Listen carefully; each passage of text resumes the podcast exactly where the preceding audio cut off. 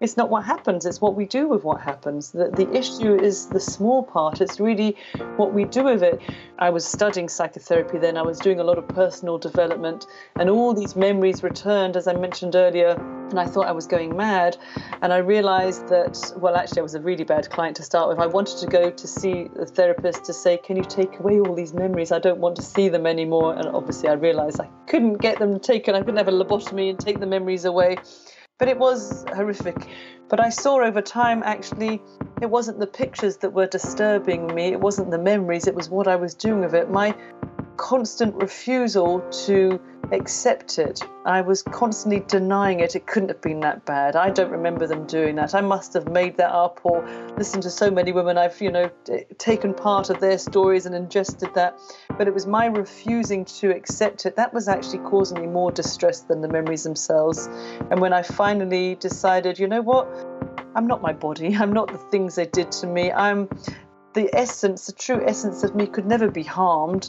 And that's what I saw. And so other things happened in my therapy which surprised me as well, um, but that really just allowed me to just let it go, accept it, surrender to the facts, and just let it go. That's Madeline Black, and I'm Bryan Falchuk. The Do a Day podcast. Will you hear from the most inspiring people who have been through hard times, overcome them, and have turned around to help others with what they've learned? I'm your host, Bryan Falchuk. I know because I've lived it myself. I've written about it in my book, Do a Day, and that's why I'm bringing you this show. Remember, today's a new day. Go out and do it. Hey there, day doers. Welcome to another episode of the Do a Day podcast. I'm Bryan Falchuk. I have, uh, how do I describe my guest today? Powerful, feel like I use some of the same words, but that's probably because they're generally true of the people I get on here. But this one is really something uh, you you do need to be prepared to listen to. This is Madeline Black. Madeline is a survivor of a very traumatic uh, rape situation where she was nearly killed, and she shares her story with quite a bit of detail. Um, both what was physically going on there and how she removed herself mentally and emotionally and what was going on for her as an observer of what was happening to her and then the process afterward and what happened to her in her life to bring her to an amazingly different place today than she was back then. Um, but I, I do want to call that out. Obviously, difficult subject, one not everyone is ready to listen to. Uh, goes without saying, not something to play with children around or you know, others who may be sensitive to that. So this is one for headphones or maybe riding alone in your car. Uh, and a, a, a bit of a warning there if you don't think you're ready for that kind of story.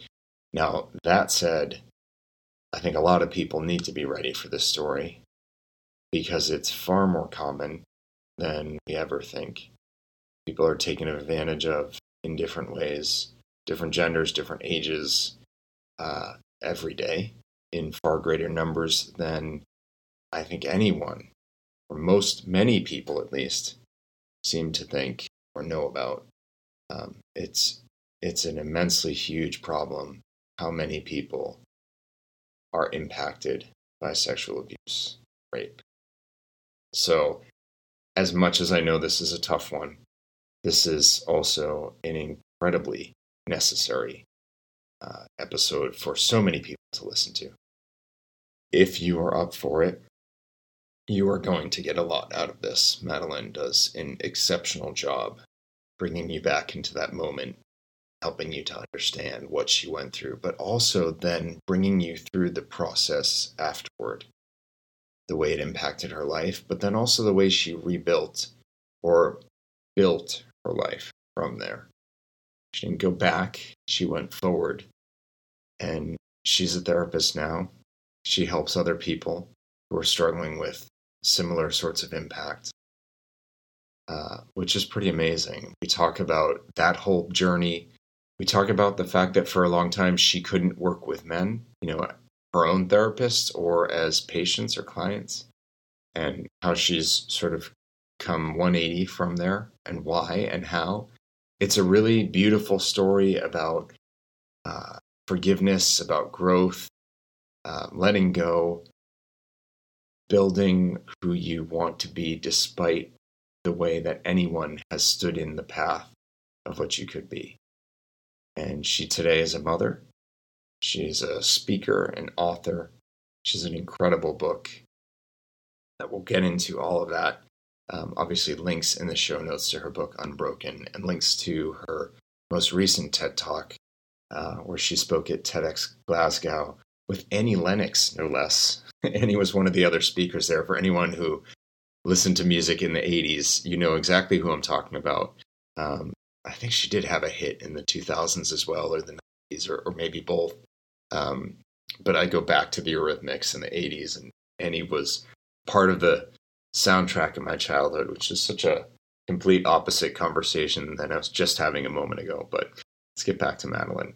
Um, there, there's a lot in this. Uh, aside from you know being a tough subject, there's a lot of lesson and guidance and growth, empowerment in this one. I can't stress enough how important it is to listen to this, as tough as it may be. You want to get through this one. You want to hear it. So, with that, I'm going to step out of the way and bring you Madeline Black. Madeline Black, thank you so much for joining me today on the show. You're welcome, Bryan. Very excited to have you on. Um, and, you know, people got it from the intro. It's definitely one of the more powerful discussions, one of the more powerful episodes. And I know not everyone may feel up for it, but that may be more of a sign that you need to listen because the reality is, um, you know, I feel like this is a subject matter that, like when I have people on who've been through cancer, everyone knows people who have been through this or maybe are going through this, and that may include themselves. Um, yeah. And you may think that you don't, but I promise you, you do. And that's that's the problem here is just how widespread it is and how much it's kept under the surface. Um, so I was honored to be able to bring you on because this is a story that needs to come out. So, with that background, um, can you just sort of high level, who are you today? What is it that you you do these days, and then we'll dig into what led you to all that. Sure. So I kind of do a few things. Um, I work as a psychotherapist, and I shared my story publicly about four years ago, and ever since that, I've just been invited to speak. So now I've become a speaker. So I share my story really to help other people find their voice, to help to end the shame and the stigma and the silence that surrounds sexual violence. And also, I hope to motivate and inspire other people because I strongly believe that it's not what happens to us that is important, it's what we do with what happens to us that really matters. Mm, that's really well said. Mm. Um, so the uh, the public speaking is a more recent thing since your story came out. That was not your intention, is that right?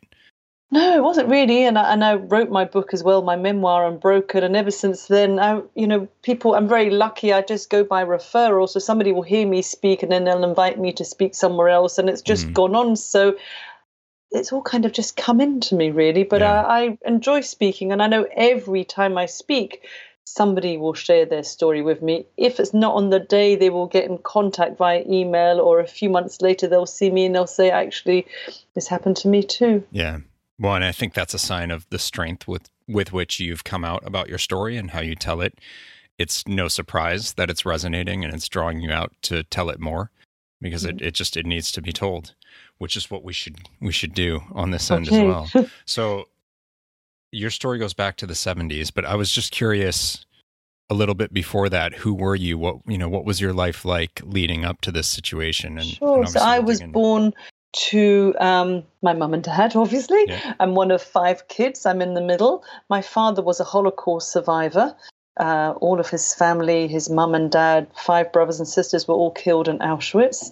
And my mum came from Irish Roman Catholic background and converted to Judaism. So we had, I'm a bit of a Heinz 57, they say in English. So I'm all sorts in my religion. But my parents actually showed me that we can get past anything. My dad obviously had his huge life experience, and my mum had her neck broken in an operation. Wow. And she went on to heal herself and to get stronger and threw out all her medication, sacked all the nurses that were looking after her, and used self hypnosis. So I saw the power of the mind as well. So I, often wonder if I was born into another family, how would I respond? Would I respond in the same way? Because I believe I was born to super survivors. Wow. Yeah. I mean, that certainly is that kind of background. I'm curious, were you were you alive yet when your mother went through that experience?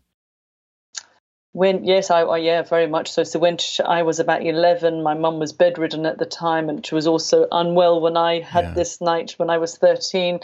Um, and I remember lying in bed next to her and being very scared that she was going to die. And I had an epileptic fit, so she Oh, couldn't wow. come with me to the hospital. My dad had to come in the back of the ambulance with me, uh, hold my hands with his eyes closed while I'm having a lumbar puncture, and they said it was just a stress. So it was a hard time.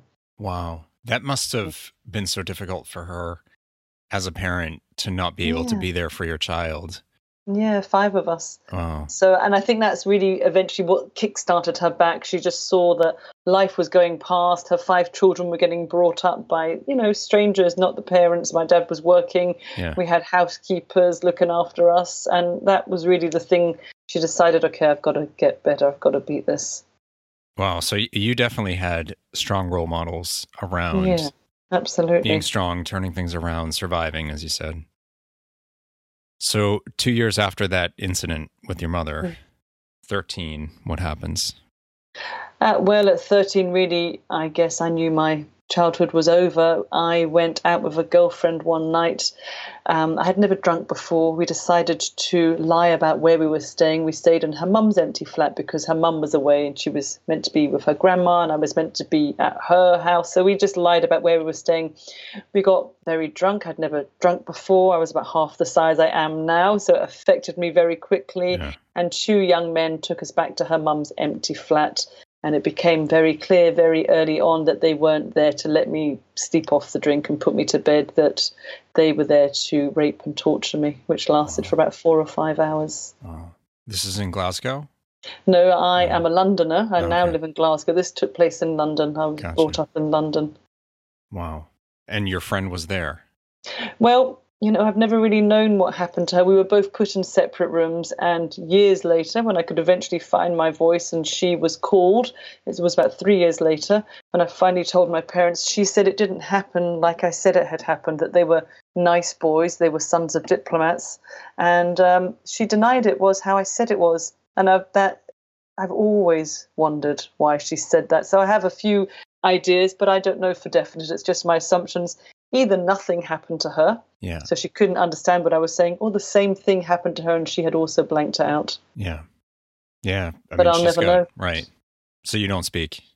You know what? It's interesting with all the social media and everything, none of my friends have kept in contact with her from school. So none of us know where she is. I can't find her anywhere. Um, and I've kind of given up trying now. I think if she wanted to be found, then she She'd would. be found. Yeah. Yeah. Um, I don't want to skip ahead, and maybe it's something we touch on later, but you knew you knew who the boys were, at least in some I- respect. Yeah, I knew and there were sons of diplomats. And as, as I said, there were two young American teenagers living in London for a couple of years with their family. One of them lived next door to one of my other friends from my class, and one I just kind of knew to see. But Okay. yeah, So you did. They were around you. You had seen them yeah, before. you I knew one them. of them Yeah. absolutely. Yeah. Oh.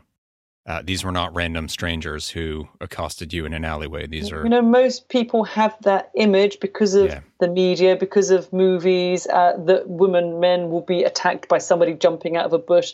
And that does happen. But statistically, most women or men will know their rapist, their abuser, their attacker, because they're either a family member, a neighbor, a friend, a partner, a husband. You know, most women will know who it is that's going to rape them. yeah, and someone who's taking advantage of that closeness, that familiarity. Maybe the guard is down, or they're within the inner circle, and that circle protects them in some way.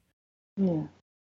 All right. So the extent to which you go into details, I will leave with you what you're comfortable with, what you Um, want to go into. you know into. what? I've written about it, so I'm fine all- to speak yeah. about anything. There's just there is a lot of power in it, and I know it, it can be hard for people, but that's kind of the point. Well, it's really interesting. You know, before I wrote my book, I was advised by somebody else to write my story down. And I said, there's no way. There's no way I'm going to write it down. I wouldn't let you read it. I wouldn't let anyone else read it. Yeah. But, you know, he, he worked on me and after about four years, I kind of stopped and started it. And one day, about 12 pages came out. He said, put all the details, write everything down. So it all came out. And when it came to publishing my book, my friend had already read my 12 pages and he said, You have to put all the details in. And I said, Joe, there's no way uh, I could let anyone else read that. It's okay for you and a few other people, but I'm not having the general public read it. And he said, actually, as a guy, it really helped him to understand what can take place when a woman is raped. He never really thought about the level of violence. He Yeah. just thought you would be overtaken, overwhelmed, you know, and you couldn't say no, whatever. And when I got my contract with my publishers, they said, we think it's too much. They've never read anything like that, blah, blah. And Yeah. I said, actually, I was very adamant it has to go in. You know, Yes. so I had gone from a place of being so ashamed still to thinking, well, it was something that was done to me. I've got nothing to be ashamed about. It was Yeah. my body, but I didn't ever invite it in. It was never my fault.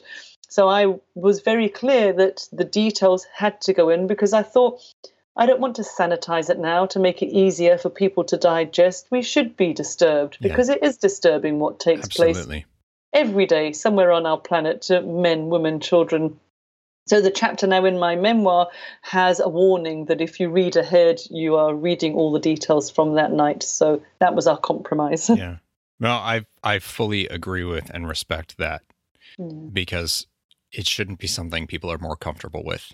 yeah. It you know it, whether it's too hard for you or not that's a personal decision you have to make and maybe there's a day when you are ready to read it but it is reality and for people who want to look away the problem continues as long as someone's looking away so we, we But, do uh, need to but be I aware un- yeah, but I understand if somebody's reading it, they might recently be traumatized or they Yes. might know a friend. So that we give them then the option. Yeah. But most people tell me they feel they owe it to my 13 year old self to read the details. yeah So that's okay. People can do with it what they want. But for me, actually putting it out there and standing in my truth actually helped to shatter the shame because now I don't care who knows. yeah you had Mm. to say it whether people are ready to read it in that moment Absolutely. And, and standing in our truth, I think there's nothing more powerful than that. You know, this is what happened. This is who I am. So what? yeah really well said yeah. um, so take us through a bit of that night if you would Sure. So I was put into the one room. My friend, as I said, was in the other room, and it became clear, as I mentioned, that they weren't there to help me sleep off the alcohol. And when I realized that the violence was escalating, uh, I started to fight back, and that's when things got worse. When I realized what was taking place. So it really went on for about four or five hours, and it's it's very odd, really, what takes place when you're being raped by two men. I just became very aware of things outside of the room. So I, I wouldn't put any attention to what was taking place to my body. And I think that's just a natural safety mechanism that kicks in. So I was very aware of people outside the flat in a communal garden having a barbecue. And I find myself wondering what's what they're eating, what's going on.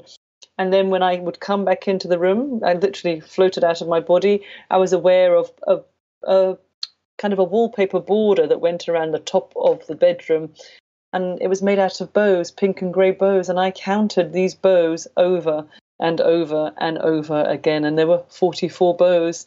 And when the violence really escalated, I then left my body completely, and I found myself sitting on top of the wardrobe. So it was very surreal because there I am on the floor. I'm tied to the radiator by a wrist and an ankle, but there I was on top of the wardrobe watching myself down below. And I think that's why it's so hard for me because at the time I couldn't remember all the details. The Yeah. details took a long, long time to come back to my consciousness, really, when my eldest daughter turned 13. And that's why, because I left my body, it felt very dreamlike and very surreal. And when the memories did return, I was like, well, if it was so bad, surely I would remember it. But now, as a therapist, I understand it was because it was so bad. That's Yeah. why my mind shut it out, protecting me in order so I wouldn't get re traumatized. But it comes to a point where, when it comes back, it truly believes you're ready to face it. So uh, I had to face it eventually. Oh, it's. I mean, it, it's harkening back to your comments about your parents and your mother that i it's survival. Yeah. It wasn't a choice. It was your brain was powerful enough to know I need to do something to protect myself here if I'm going to go on. And that's um, you hear people talk about you know an out of body experience or it was like I was watching this thing happen. Um, in, in movies and TV and that sort of thing. But that's really genuinely, happens. yeah, Yeah, and actually, recently I had to go and have an operation done on my bladder. How exciting! And um, as they gave me the anaesthetic, I also then floated out of my body and was watching them, and I could hear conversation whilst they were doing the operation. I was under the anaesthetic, yeah, but I went back to the surgeon. I said, "Did you say this? And was that playing on the radio?" She said, "Yeah, it was." Wow, So somehow I didn't realize I still had that skill. So it, it was great at that time, but then it didn't help me because I never felt like I was back in my body. So most of my journey has been um, getting all my memories, retrieving my memories, and getting back into my body because I just felt I was just a house, but I, all my rooms were empty. If that makes Yeah. sense. Do you do you hear from people who knew you in the years after that would describe you in that? I mean, I know you went through a lot more after the yeah, event. I, I think we've become very, very clever at wearing a mask because some of my school friends from then have read my book and said, "But why didn't you say anything? We had Yeah. no idea. We knew, you know, that uh, what we don't speak about. I know now. It leaks out of us. yeah, So we and my friend, we decided to clean up the flat, clean up my body, whatever, and we just went back to school the following day. We didn't speak about it. But I became anorexic, I had suicide attempts, I became very promiscuous, I used drugs, alcohol, depression, anything to numb out. And uh, my friends said they knew about the suicide attempts. I was in a psychiatric ward for about eight weeks, but they were told when I came back to school not to speak to me about it. But they didn't know what was behind it. yeah, But they said they never knew, they had no idea. But I think, you know, it was very easy then because my mum was unwell and they just thought I was a troubled adolescent with an eating disorder, you know, depression, which could fit as well. yeah. It does. It does strike me how often you hear that. Oh, that's you know teenagers. This is what they go through, or Yeah. you know this is the way they behave. Nothing is just like when when that word "just" comes in. That's a warning sign to me. Nothing. Absolutely. Kids don't just try to kill themselves, have eating disorders. You know, any there is a reason for it. You may I just totally not want to look into it. And it was very interesting when I was writing my memoir, I decided to apply for my hospital notes, which was a very interesting read. Don't recommend it for everyone. But um, I wanted to see if they had any idea that I was traumatized because I had contact with them when I was 11 when I had this epileptic fit and they knew about the stuff going on with my mum. And I just saw that it was lazy medicine. They just picked up where they left off and they thought it was the same thing Yeah, um, because my mum converted to Judaism, there was a lot of hassle with my Irish uh, Roman Catholic grandparents. Sadly, in the end, when my mum was very unwell, they thought she was going to die. They they started to speak to her again. They wouldn't speak to her because she married my dad, who was Jewish. And then my grandma and my dad were the best of pals. And I thought, God, you wasted all those years Yeah. of not speaking to each other. But uh, yeah, it's what people do yeah. It's very in the name of religion. yeah. Uh, something that should be about love, or on Yeah. paper is Yeah. ends up being one of the most divisive things that we Absolutely, have love in the world. love is really yes, it's really not worth falling out with your daughter just because she's married someone from a different faith. I can't. Yeah, From a, a mother of three girls, I could never understand that. yeah. But that was how she was brought up to believe, how she was conditioned. My family's similarly interfaith. My my wife and I, uh, and we we consider our son a cashew. It's like a- Okay. a, a, Jew and Catholic. Ah, that's a Uh, nice way of calling it a cashew. I think they're delicious, so I was fine with it. But yeah. Um, okay, so quite a bit of turmoil in the aftermath. Did I was going to say, did anyone put the pieces together? But they didn't know there was a piece to put together.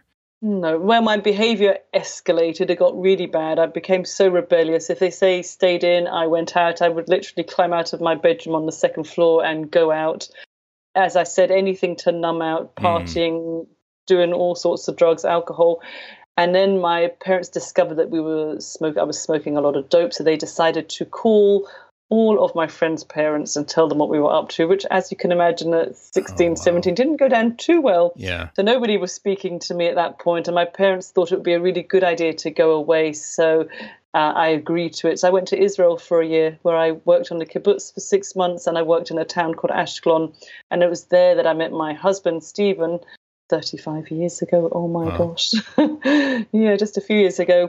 And it was really, um, that was a huge turning point in my life to meet someone that actually w- respected me and was kind and that loved me. Yeah, you probably didn't think such a person could exist, maybe outside of your parents.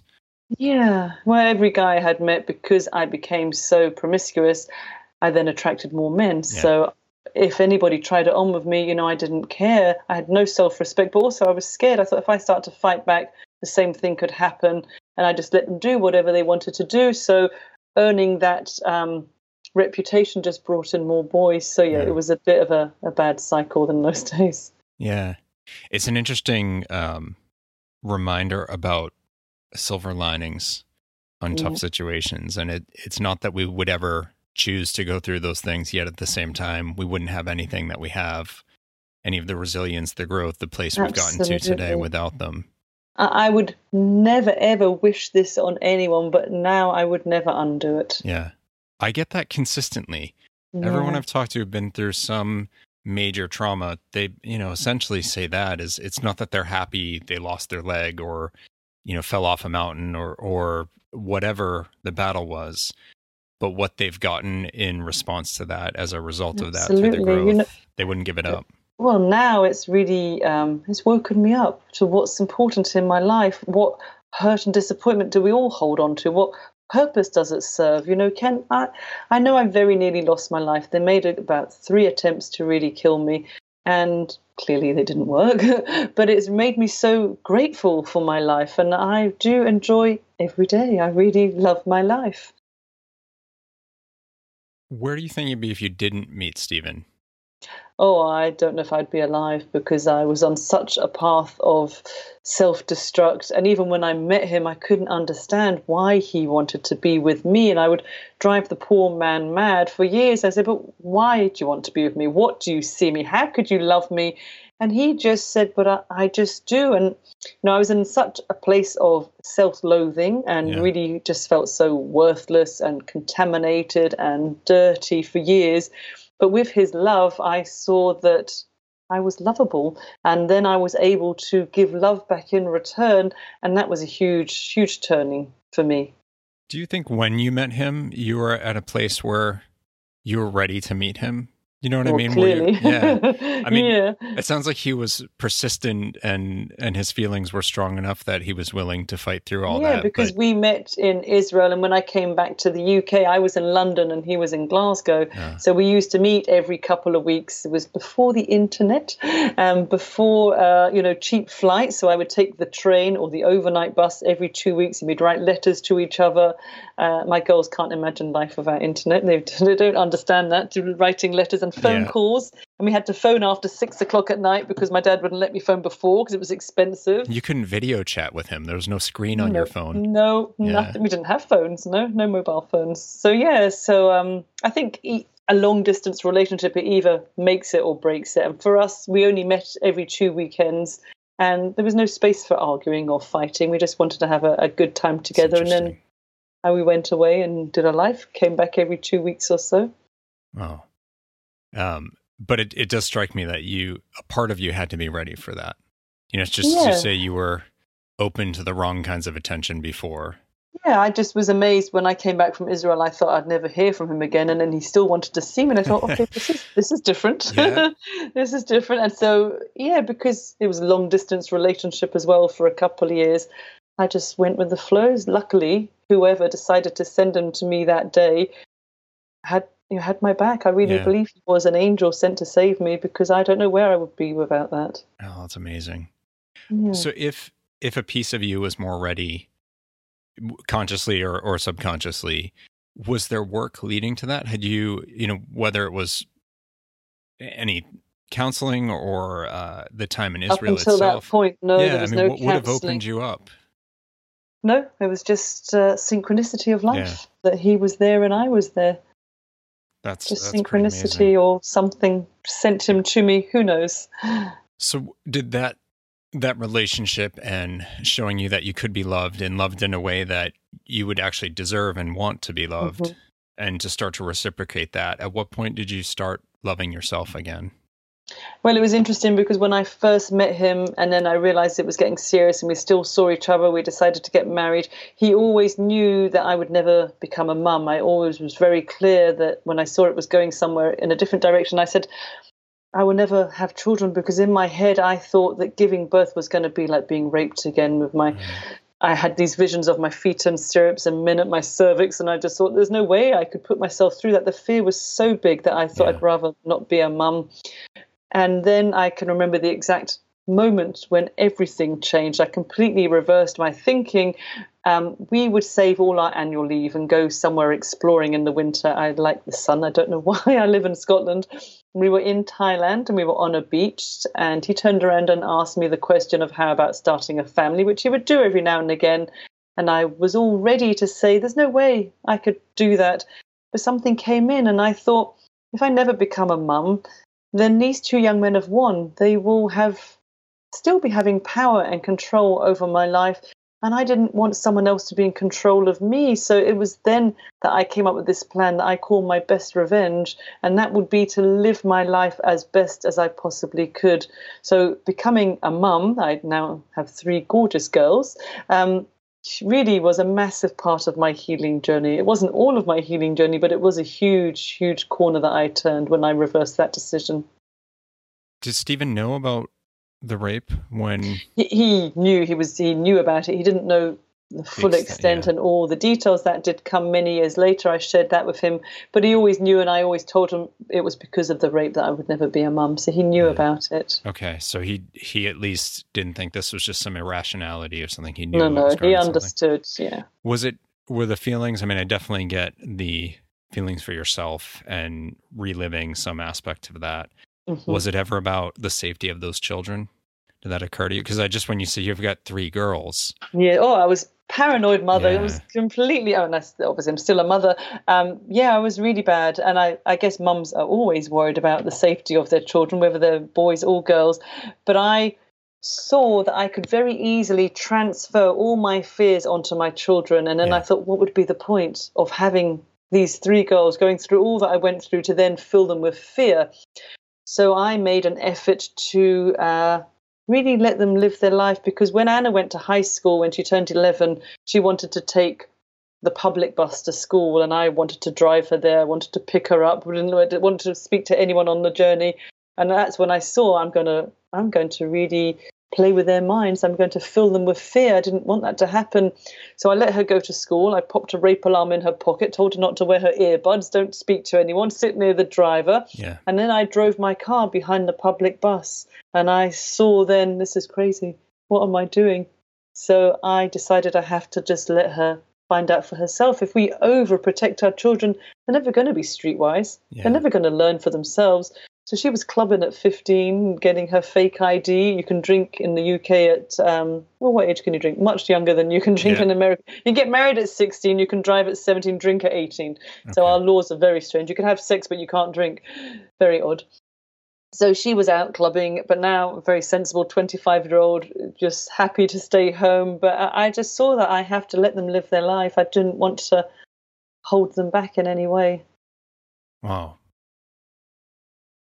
uh it's it's such it's such a powerful story. I'm I'm so curious about the work that you did and on yourself and mm-hmm. ultimately the work you do with others and um, one of the things I think is worth touching on is when I've heard you talk about a therapist or someone that you're working with, a lot of times you use the gender pronoun he, mm-hmm. which surprised me again that you were working maybe not exclusively, but to an extent, some of those people helping you were were male, yeah. and that I think that surprised me a bit as well. So I'm I'm curious about the journey and was there ever that discomfort? Well, you know, something has always driven me to clean up. I guess that's what I call it, cleaning up the trauma. And for years, I would only see females a female doctor, female dentist, female optician. Even in the dark, when the lights go off and they look into your eyes, I would panic, or in the dentist. And then I saw that, uh, you know, I worked at Women's Aid for years. I worked at Rape Crisis. I'd always worked in women's organizations. And when I became a counselor, my first client was a guy, and I just thought, well, if he wants to attack me, how do I get out the door? What's my nearest route? How am I safe in here? And I thought, this is crazy. How am I going to be a really good therapist if all I'm worried about the, my exit to the session? And uh, I saw that in order for me to be okay around men, because I had two huge fears, even though I had loads of phobias as well. One was being out of control, and one was being around men. I thought I need to kind of do. Um, therapy, I guess, what would you call it? Kind of uh, exposure therapy. So I then asked the doctors where I was working as a therapist to only give me male clients so I could really become comfortable with men. So I put myself into a situation where I had to be around men. So I I'm a weightlifter. I uh, do powerlifting. I go to karate. In my karate club, there's maybe three, four women, of which I'm one. But the first time I walked in with all these men, it was like, oh, I don't know if I can do this. It was too scary. And now it's fine. You know, now it's no issue at all. Um, so yeah, I put myself into situations. So the last person I worked with was a man, and that was intentional because I wanted to really be comfortable. I thought if I can tell my story to a man and he can really hear it, and it was someone that I knew well and I trusted, then that's going to be part of my journey as well. Oh, that's brave and hyper intelligent. Yeah, a lot of I tested myself all the time, and yeah. when I look back now, and I think, "Gosh, I did do some crazy things." Do you know why you're like that? I don't know. You know, have you always been, or is it really just since since this event, or maybe you know your parents' role? I'm I'm just so curious about that because that, that's something I think we all should be reflecting on. Is yeah. are we just holding on to the points of comfort that validate and reinforce our fears, or are we trying to strengthen the muscles? I became very aware that my fears were men, and I thought if I shy away and hide away from men, I'm just perpetuating that. Mm. So that's why I asked for male clients. And actually, it was one particular male client who had been raped at 13 by a tramp when he was away with his family. And then I saw the way that he worked it and the way he responded, all of his feelings. Oh, he's just like a woman. And then I actually really saw he's just another human being. Yeah. So it doesn't now it doesn't matter to me someone's gender. I can work with any person, any issue, because it's not what happens it's what we do with what happens the, yeah. the issue is the small part it's really what we do with it and when anna became 13 i was studying psychotherapy then i was doing a lot of personal development and she was the same age that i was yeah. and all these memories returned as i mentioned earlier and I thought I was going mad. And I realized that, well, actually, I was a really bad client to start with. I wanted to go to see the therapist to say, Can you take away all these memories? I don't want to see them anymore. And obviously, I realized I couldn't get them taken. I couldn't have a lobotomy yeah. and take the memories away. But it was horrific. It was like a porn film running around my head. And I was the star of the movie. But I saw over time, actually, it wasn't the pictures that were disturbing me. It wasn't the memories. It was what I was doing with it. My constant refusal to accept it. I was constantly denying it. It couldn't have been that bad. I don't remember them doing that. I must have made that up or listened to so many women. I've, you know, taken part of their stories and ingested that. But it was my refusing to accept it that was actually causing me more distress than the memories themselves. And when I finally decided, you know what? I'm not my body. I'm not the things they did to me. I'm the essence, the true essence of me could never be harmed and that's what I saw. And so other things happened in my therapy which surprised me as well. Um, but that really just allowed me to just let it go, accept it, surrender to the facts, and just let it go. Wow. Um, I keep finding myself, and I told you this before we started recording. I keep finding myself in points of just speechlessness. Um, hopefully, right, you know, understandably, but it, it doesn't it doesn't help me interview you when I'm just, you know, I'm sitting here processing this because there's so much. Uh, obviously, it's a very difficult subject, but there's also so much that just blows me away about the shifts you had, the the ways that you latched on to, even coming from a place where you just wanted it to all go away, having this recognition that no, but that's not really going to serve me. Yeah. And fighting through to you talked about control before. I mean, that's mm-hmm. ultimately what you're getting back to is this memory, this event is what's controlling, just like your decision around having kids, just yeah. like your decision around placing your fears on them. This is about returning control to your own hands. Yes and no. Now I realize actually control is is fake. We're never in control. We like to think we are, but it is not real. You know yeah. what? I, yes, I can assume my day will go A, B, C, but we're never really in control. It's it's and we don't need to be. When I could let that go, it just was so much easier. Oh, that's interesting. We don't need to be. Yeah. Because that is something we all focus on. Yeah, we like routine, we like structure, yeah. we like things to go like dot, dot, dot, like this, but it doesn't really matter. I like it when things go wrong now. it's exciting. Your mindset blows me away. It's really, Um, it, is. I, I get why you were saying, you know, you don't wish this on anyone, but what you've achieved, what you've, what you have today, you wouldn't give any of that up. Yeah, I would never have known my strength, and I've seen so many sides of life that I never thought I would see. Um, a different understanding. I can really, yeah, so grateful that I wasn't killed because I know so many women and men aren't as fortunate yeah. as me. You know, they I came very close to being killed, and I appreciate my life. Life is for living. Yeah, very true. Can I ask you to talk about something that maybe? So I heard you talk about this once, and I, I still don't totally get it, but I'm very curious about it. The Buddhist monk. Yeah. What What is that about? Uh, well, that's the part I can't really explain completely, but um, so some of the details might be quite shocking for people. So just to give you a little warning, uh, there was at one point during the rape that they were trying to set fire to my hair. They were going to burn me, and when my memories returned, I saw another person present on that evening, and he was sitting in between my right side, where I had been tied to the radiator by my ankle and my wrist, and every time on the other side of my body they were trying to light the lighter, he was just leaning across and blowing out the lighter and that didn't make sense to me. And also, when I was sitting on top of the wardrobe, he was sitting next to me, but he was also down on the floor, and he was just sitting by my side, reassuring me everything's going to be okay. So when all my memories came back, um, I, finally, after about a year or two, I plucked up the courage and said, I see someone else now. And I thought my therapist was going to say, actually, he was just going to confirm I was completely bonkers. And he said, yeah, that can happen. I went, what? That's true. And the more, again, the more I denied his presence, I would see him everywhere. So at night, I had nightmares for about three years when I was going through therapy. I would wake up and I'd see the, the faces of the men right on top yeah. of me, but he would be right by my side and he'd be the same, reassuring me it's going to be okay. Or he was chanting in some Sanskrit, I'm not sure what he was saying, but just always reassuring me and I would see or feel the swish of the burgundy fabric from his robe, mm. or I'd be at my sink and in the window at the kitchen, I'd get a swish of him going by.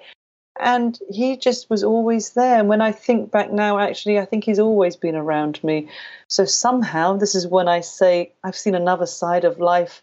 I think we all have protectors, mm. angels, whatever you want to call them. And I, for some reason, was very protected that day this, this that part absolutely blows me away. Um, partially because I've been studying Buddhism quite a bit. Okay. And when we were talking before about love and religion, that is a religion that is pure and simply just really about love. Yeah. Um, you know, lots of different ways to interpret that and, and use the philosophy to look at the world, but it's ultimately a story of love. And that's why it's so open to people of other religions welcoming them in to understand it yeah. without trying to convert per se. Yeah, it comes from the heart. Yeah. What I, what I'm curious about is why was that what you were seeing? Do you have have you had run-ins with Buddhism? Was there a Buddhist monk in your history? Is nope. It, I mean, it's so that's what's so interesting to me is like why was that what was conjured up, or do you think it was conjured up, or it really that wasn't your choice that was put there? You I didn't think create actually it because I was so close to being killed um, that I was taken to another dimension. That I saw something that maybe we don't see unless we're under extreme in an extreme situation and it was very extreme you know i had mm. been stabbed they had burnt me with cigarettes at the very last thing they were um, dangling me over the balcony uh, the, the flat was on the third floor so over the stairwell and one of them was going to drop me and then when all the memories come back, I see the monk speaking to the one that wasn't quite as bad. I call the other one the worst one. And somehow he influenced him, and he then said to his friend, "Well, we can't kill her. We we have don't do that. You know, stop what you're doing." And between him and the monk, they carried me back to the room and put me back in the bed. And then they threatened me and said, if I speak to anyone and tell them what has happened, they would kill me. So in some way, I have to be grateful to the one that wasn't as bad because he stopped his friend from killing me. And I think, yeah. well, he's just done the most horrendous things to my body. How can I be grateful? But I, I, am. He stopped him. Whether he was influenced by the monk, I don't know, or whether his uh, heart jumped in then as well, thinking, "No, it's come on, this has taken it too far now. We can't kill her." But yeah, I want to ask you about the word justice. Yeah, where do you fall on that? Where where are they? Are they have they ever been brought to justice, quote unquote. No, because I never charged them. You know, I, I believed that they would come back and kill me after some of the things they had done to me. And when I finally told my parents, as I record, I mentioned that phone conversation where they said it hadn't happened. My father was desperate to go to the police, and my mum was really, really quiet. And I didn't understand her silence for years. In fact, I misunderstood it, and I believed that she didn't believe me. Mm. My father died about 20 years ago, and when I was having therapy, I spoke to my mum and said, You know, I'm going back and I'm looking back at this childhood stuff. And she then revealed to me that she had been raped as an eight year old by a neighbor. Oh. And my dad never knew. They had five kids together. She never got any help, any therapy at all.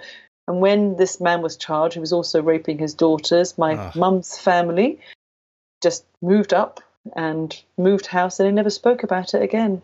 So when I was talking about my trauma to my dad and my mum, she was confronted with all of her stuff yeah. coming up. So she couldn't say anything because my dad didn't know. So yeah, we never know what's going on. Wow.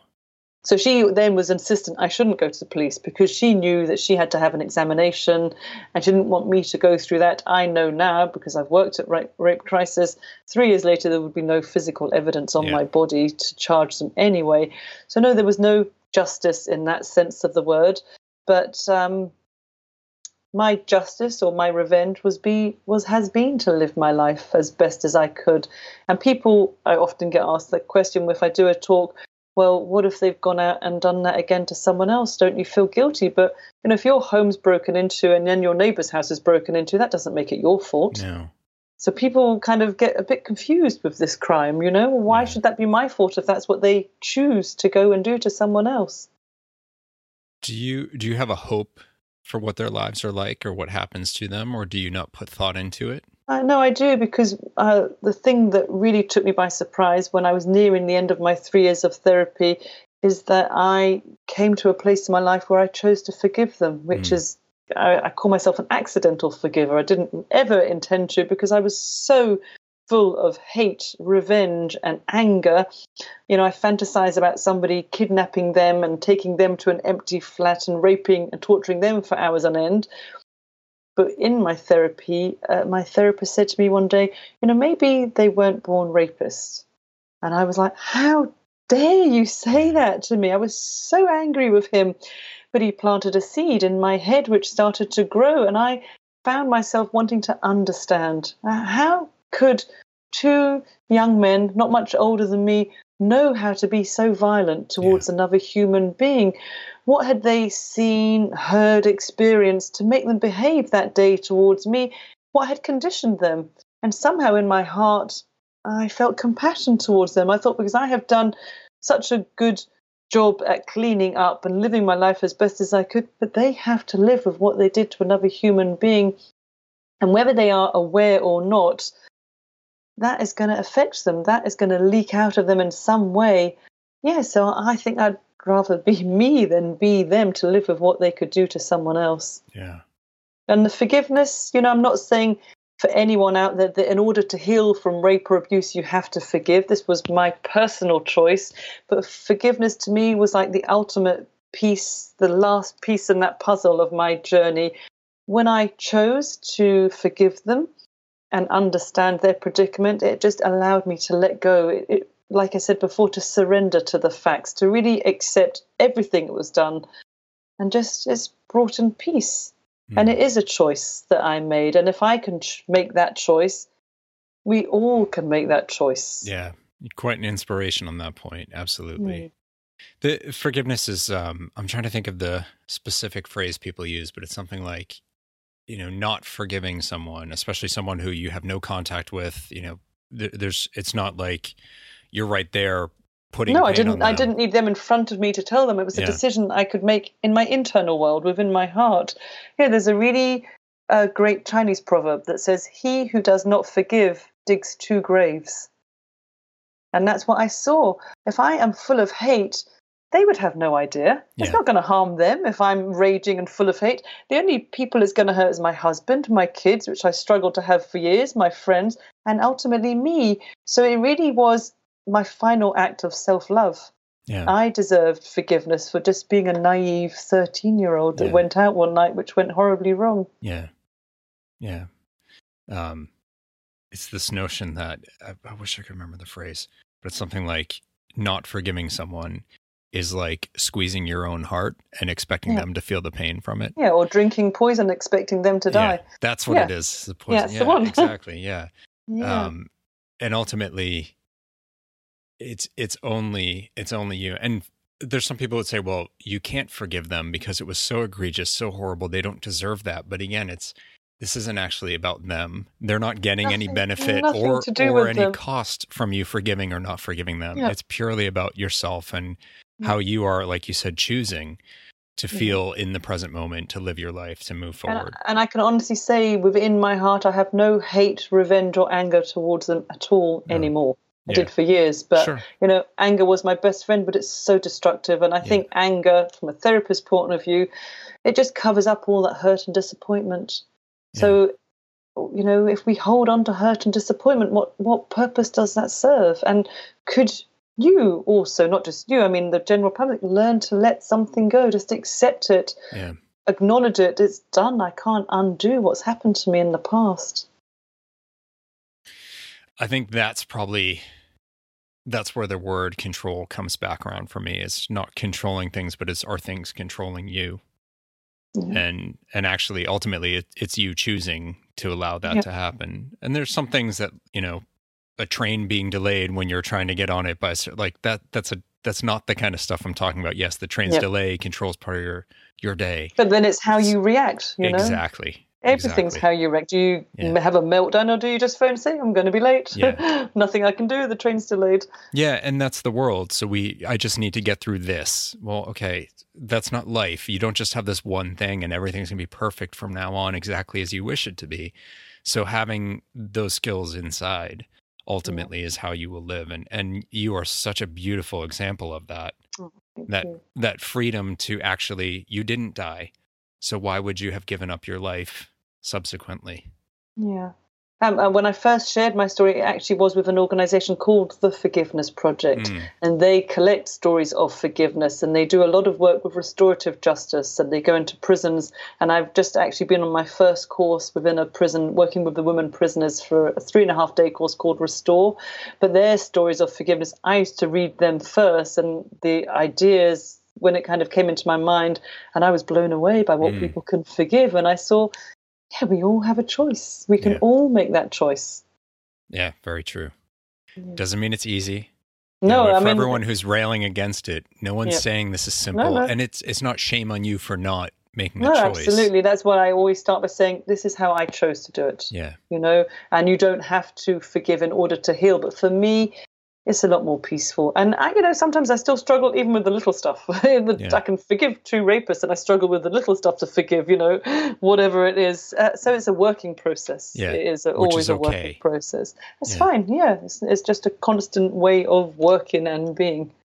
Yeah. What I I prefer that because that means we're always growing, and that's yeah, a good absolutely. thing if you choose. and I to have to at it. really reiterate that I didn't get to where I am at here overnight. This has been a process of many, many years, and it's very easy for me to speak about it now because I am in such a good place. But this has been decades of Yeah. work. You know, I had tried many talking therapies, body therapies, alternative therapies, and collectively they've all helped.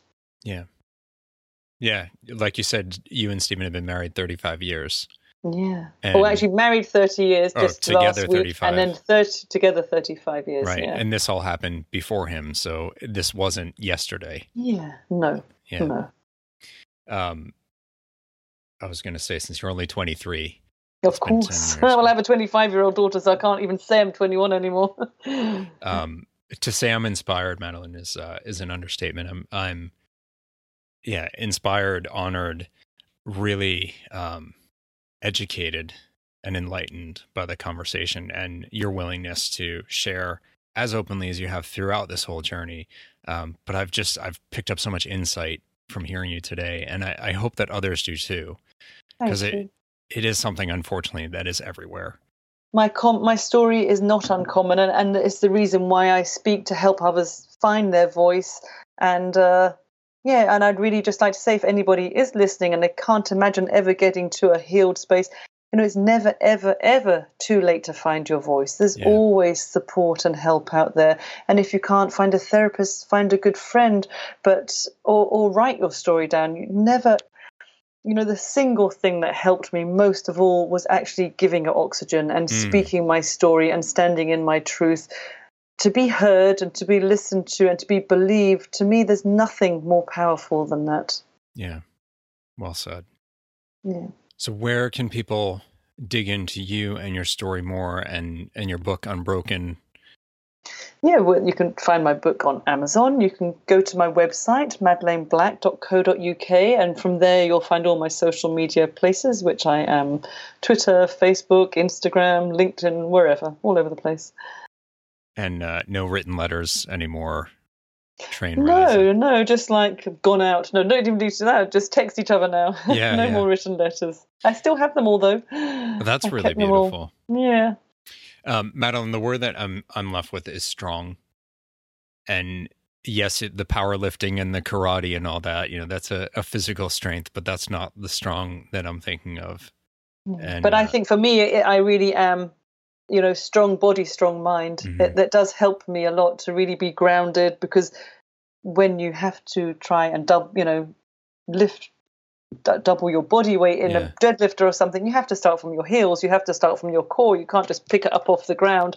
So for me, that's it's helped me so much to get back into my body. But Yeah. yeah, there is it's very linked. Yeah, it's physical and my emotional strength. Yeah. You to have both the the full circle of, of your entire life, your mind, Mm-hmm. your body, your surroundings, your relationships, to be strong across the board. Yeah. Um, that's beautiful. I, I'm so thankful that you joined me today. It really it, it means the most to me, and I should thank Jonathan Senior who connected us. Um, Yep. He was like, "You need to talk to Madeleine," and he was spot on. You're such Oh, a, a you. wonderful story to share. Thank I really you. appreciate that. And I really just want people to know that we are all so much stronger than we think we are. Yes, that is very true, and stronger than we give ourselves credit for. Absolutely. If we, we all can dig down, we can all find that strength and resilience in there Yeah, by Uh, being authentic and being honest and owning our stories. yeah, with ourselves even. Absolutely. Um, are you you ready to help me ask people to uh, to go out with strength and to move Yes. forward? All right, Yes, of is course. today is a new day. Go out and do your day. Excellent. Thank you so that much. what I was meant to say? Yes, was that right? It's it's fine with me. Okay. That's good. Thanks so much. Great. incredible, right? Incredible and powerful, and unfortunately necessary for everyone to hear because this is this is out there in staggering numbers. People all around you uh, probably are dealing with some version of what Madeleine dealt with, and I think we need more awareness of that. And some of us are all too aware of that a few key messages that she shared and you know, leaves us with some really powerful lessons that even in the most gruesome of backstories, we can move forward. Uh, you know, she talked about this notion of surrendering to the facts to let it go and the process of finding forgiveness uh, as the final step in the journey. And you know, it's not about whether you have to forgive the individual or not. She felt like for her, she did, or the individuals. She needed that to move forward. And this this final notion that, you know, she shared, if you are in a similar place, and this extends beyond just uh, you know, just her situation of rape. If you're in a similar place emotionally, uh, in an aftermath from some horrible event like that, and you imagine yourself wanting to get to a healed place, Madeleine gives us hope. She says it's never too late. And she's right.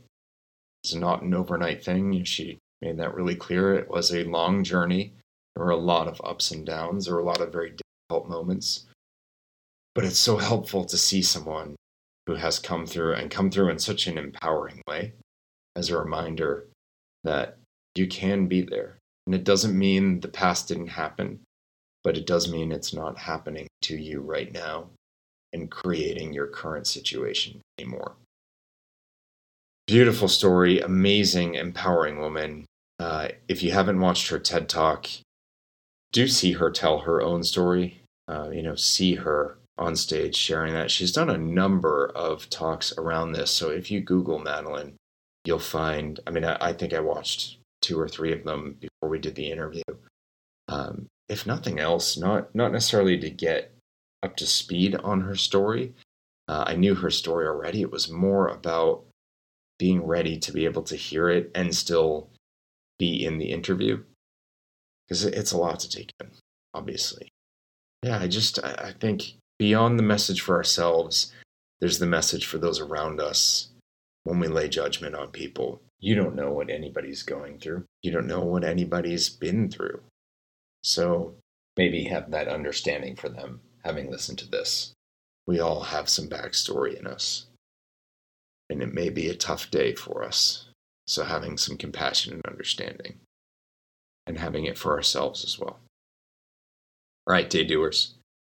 Check out Madeleine. Link in the show notes to her website. You get to her book and her TED Talk and all that. And I think you probably agree with me on this one that you really need to there's just too much, uh, too much to her message not to do that. And if you want to grow some more with me, keep tuning into the podcast. Check out bryanfalchuk.com. Go over to the blog. Lots of articles for you to take in. And of course, the other episodes of this podcast, which you can always get by subscribing, get access to everything. There are some incredible ones so far. That, Well, they're all incredible ones so far, aren't they? And more to come. I'm so excited to keep sharing these with you. Thank you for joining me again. Thank you for coming through to this side of Madeleine's interview because it is so necessary. And thank you for continuing to go out, do it.